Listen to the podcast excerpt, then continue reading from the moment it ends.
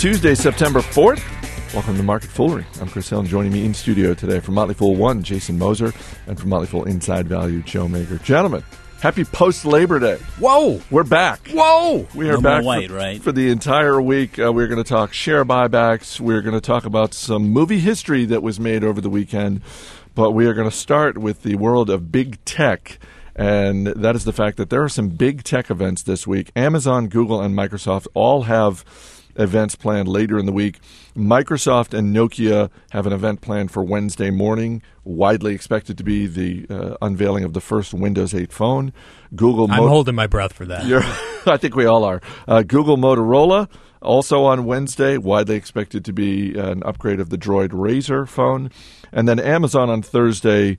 Expected to be Kindle updates of, of varying degrees. Um, let's just go through them company by company. What does each company need to do? What's sort of the key question that each one of these companies needs to answer as a result of this event? And Joe, we'll just start with Microsoft and Nokia.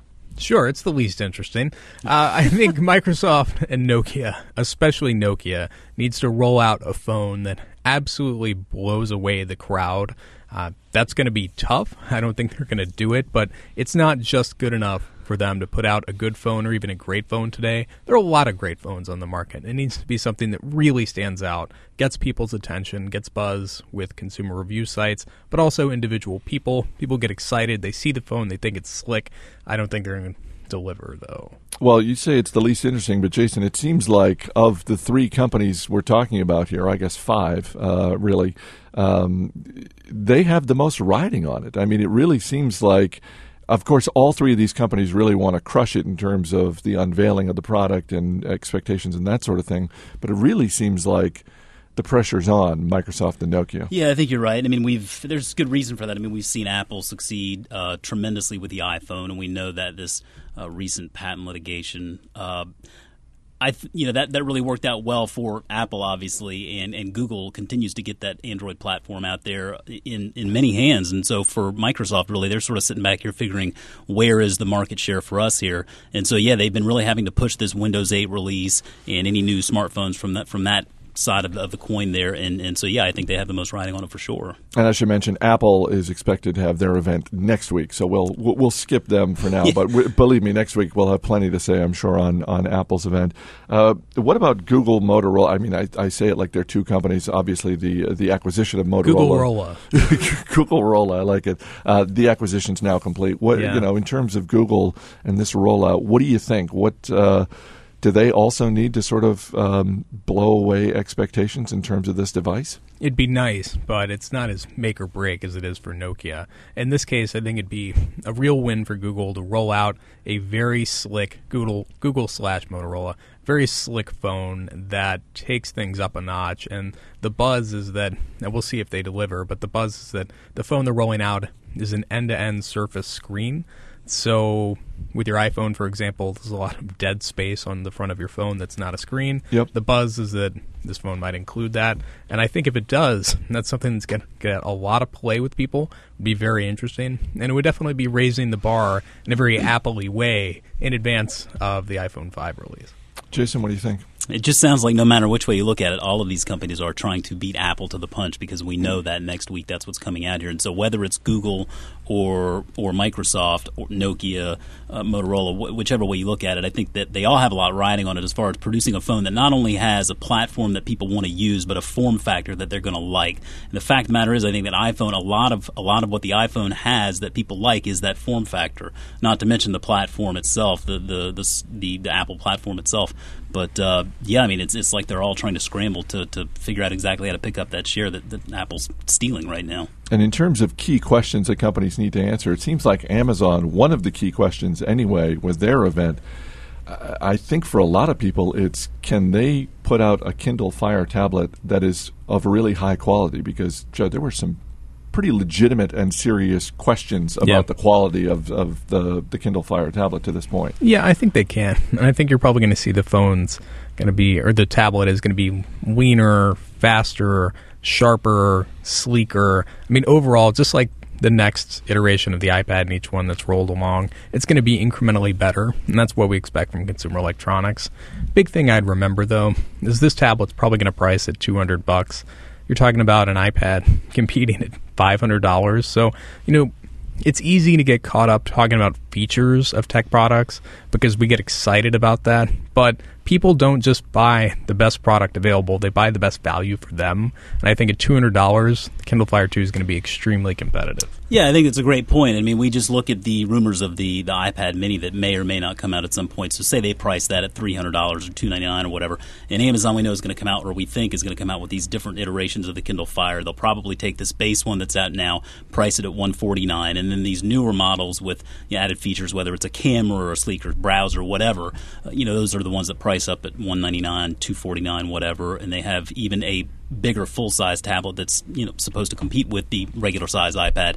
You know, at the end of the day, though, it's still going to be. Am, I going to necessarily go out now and just buy an iPad Mini?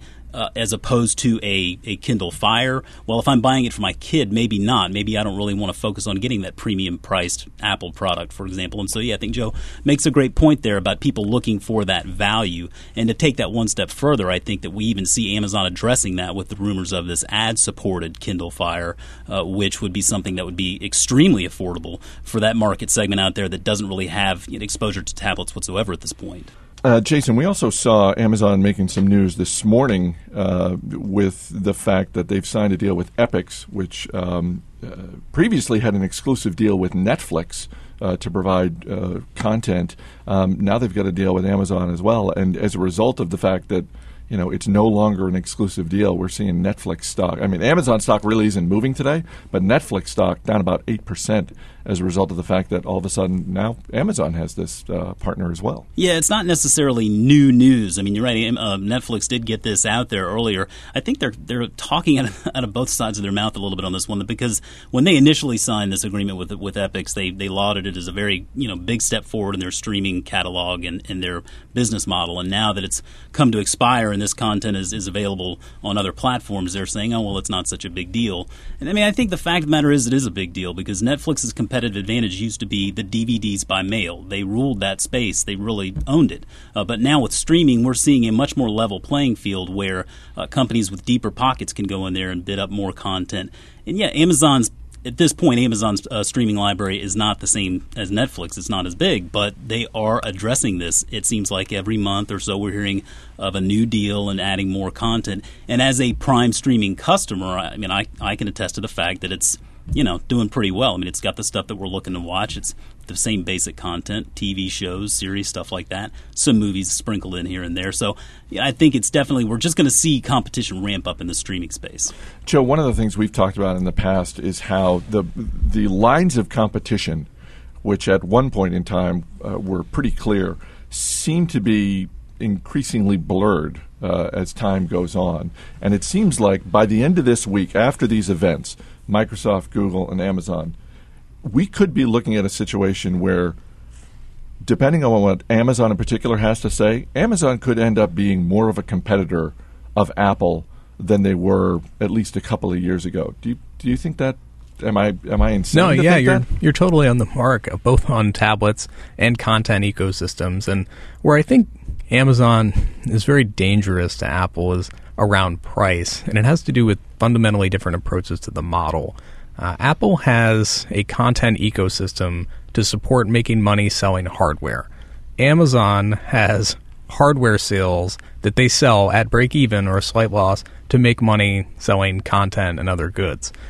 One of those is very dangerous, and it's the latter. And the reason is that Amazon can go out and very competitively price their products because they make the money on the back end, but Apple can't do that. It's in the exact opposite position. And because of that, I think they're really going to struggle on pricing and talking for uh, maybe that's just me um, over the next couple quarters.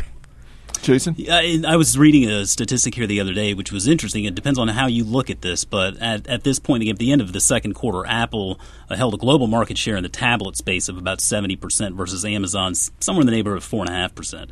And so you can either look at that one of two ways. You can think, well, Apple's just ruling the space and they're the, they're the dominant you know player in the space, or you can say, well, that means there's still a lot of share there that Amazon can try to pick up. And I think it is going to be the latter there that Amazon's going to get in here and really try to get more of that share because they do know that if they can they can get that tablet in there at just a break even cost or even a loss because they have that dynamic model where they're just going to continue to sell content, whether it's digital content, whether it's retail goods, whatever, you know, so they have a, a lot of different ways they can make their money. All right, we will obviously talk more later in the week as these events unfold. But just for investors out there, obviously we're talking about big companies with a lot going on, other divisions. What is one thing that you're watching at any of these companies, Microsoft, Google, or Amazon, that has nothing to do with the events this week? It could be a metric, it could be another business division, it could be uh, the promise of something in the future. What's one thing you're watching, Joe? Uh, my my Amazon fantasy is an Amazon TV. I know fantasy? everyone keeps talking about an Apple TV for the reasons that you know we all love Apple products. We think there's a good integration between the iTunes Store and the App Store and a television. But I think TV, as I've said on the show before, is a terrible space for Apple. Uh, it's a brutally competitive market. The first television was sold in America 74 years ago, so it's a pretty mature industry. There's a lot of competition. Why bother? Amazon, though, could come in and sell televisions at cost and make it up with pre installing Prime on your TV, ad support, and integrating Amazon shopping into the experience. And I think they'll eventually get there. It's not going to happen overnight, but I do think that's a really compelling product offering from them that's going to sneak up on people. Jason, what about you? So Google makes about 95 or so percent of their revenues from ads, and, and so we follow the cost per click and the number of clicks in sort of seeing how that revenue is going to grow. But I, I saw you know an interesting statistic here over the last quarter where uh, their Chrome browser has has grown from about 160 million last May to over 300 million users now. And whether you're using a PC platform or your iPhone or iPad, uh, that Google Chrome browser is very effective. It's, it's a good tool. It works really well. And so I'm going to be interested to see how that number of Chrome users continues to grow uh, because I think that will be integral in keeping people in that Google environment. You you can always drop us an email. Radio at fool.com is the way to get a hold of us. Email from Tom Burning. He writes, I'm a regular listener and new investor. Can you explain what becomes of the shares purchased during a company's share buyback? Do they go away forever or do they reappear at a later date? Good question, Joe. What do you what Teleportation Tele- is involved. uh, ultimately, they're acquired, and the short version is they're retired. So basically, they're effectively gone and disappear, which means that the existing or the remaining owners of the business have a greater stake in the assets of the business and the future earnings of the company. That's the short version. So they so company X spends says we're going to spend a billion dollars on share buybacks. Obviously, that that moves off of their balance sheet. Right, the cash moves out, and ultimately, what happens is the shares come back onto the balance sheet, and then they're ultimately retired. Um, yeah, it's more or less accounting treatments, but it's pretty unusual where you see a company acquire or go out and buy back a lot of shares, and the share count somehow end up reversing back the other way. Because usually, companies that are well, I guess you've got two types of share buybacks. You've got uh, tech companies that are using share buybacks as ways to sop up stock options. And in that case, they're kind of serial acquirers and they don't necessarily pay a good price. They just go out and pay whatever they need to to sop up all those options that they're putting out. And then you have companies like uh, a Coca-Cola or J&J, they're in kind of perpetual buyback mode where they spin off a ton of cash and they'll go out and be relatively opportunistic about buying back big gobs of stock. Jason, we've talked before. A lot of companies get this wrong, and yet, when you look at the stock market, there you know there are companies that do it right, and there are frankly stocks that are trading at cheap valuations. There are. When you look at the universe of stocks out there, is there a company that you look at and say, "Boy, they should really think about buying back some of their stock"? Yeah, there's one that comes to mind that I was looking at earlier, and what what I like to see is number one, they're buying back the shares at a reasonable valuation, but then I also want to see on the balance sheet that the share count is falling, uh, because if it's not, then like Joe was saying, they're pretty much just offsetting options or some other type of dilution. Uh, but Coach is an example of a company that has done a really good job over the past five years or so. Uh, they've brought their share count down about 25 percent, uh, so their share buybacks have been effective. Uh, right now, the stock took a little bit of a, of a hit here with the last earnings call because they you know, they referred to 2013 as an investment year for the company, and apparently Wall Street didn't like that so much, Chris.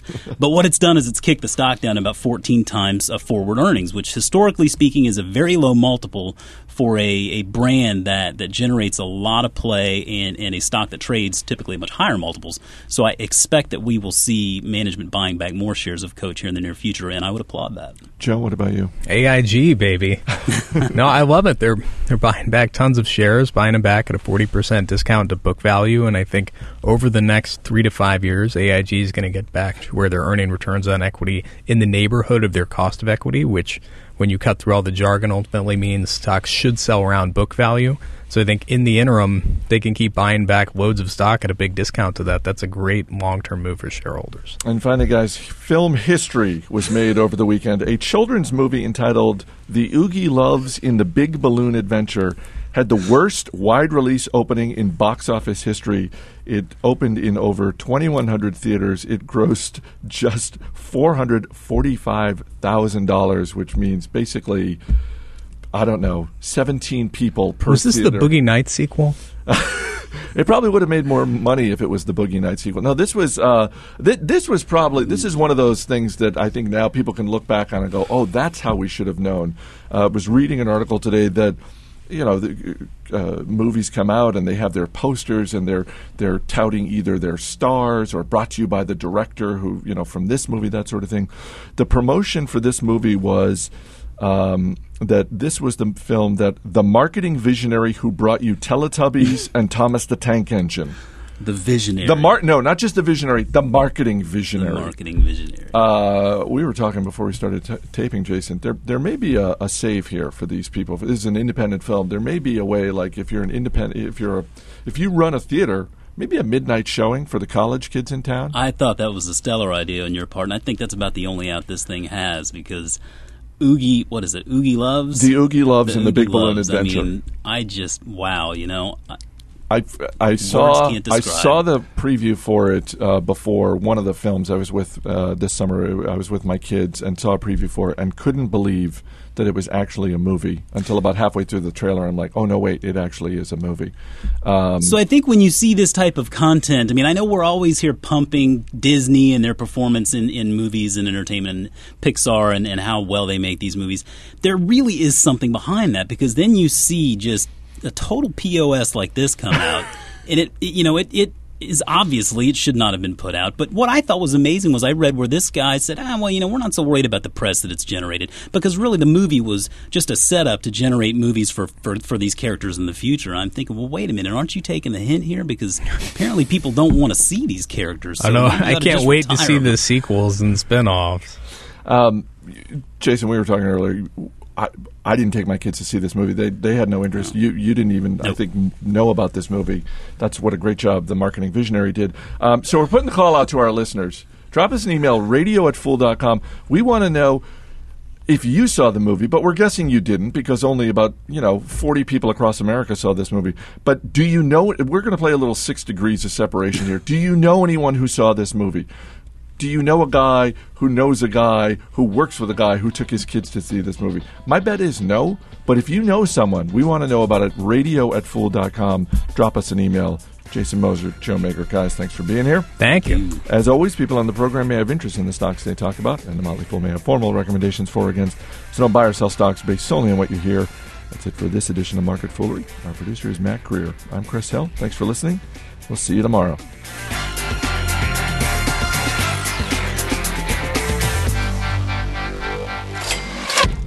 You know, my Amazon fantasy involves Wonder Woman, but that's just me. it doesn't involve a television. That's all I'm going to say.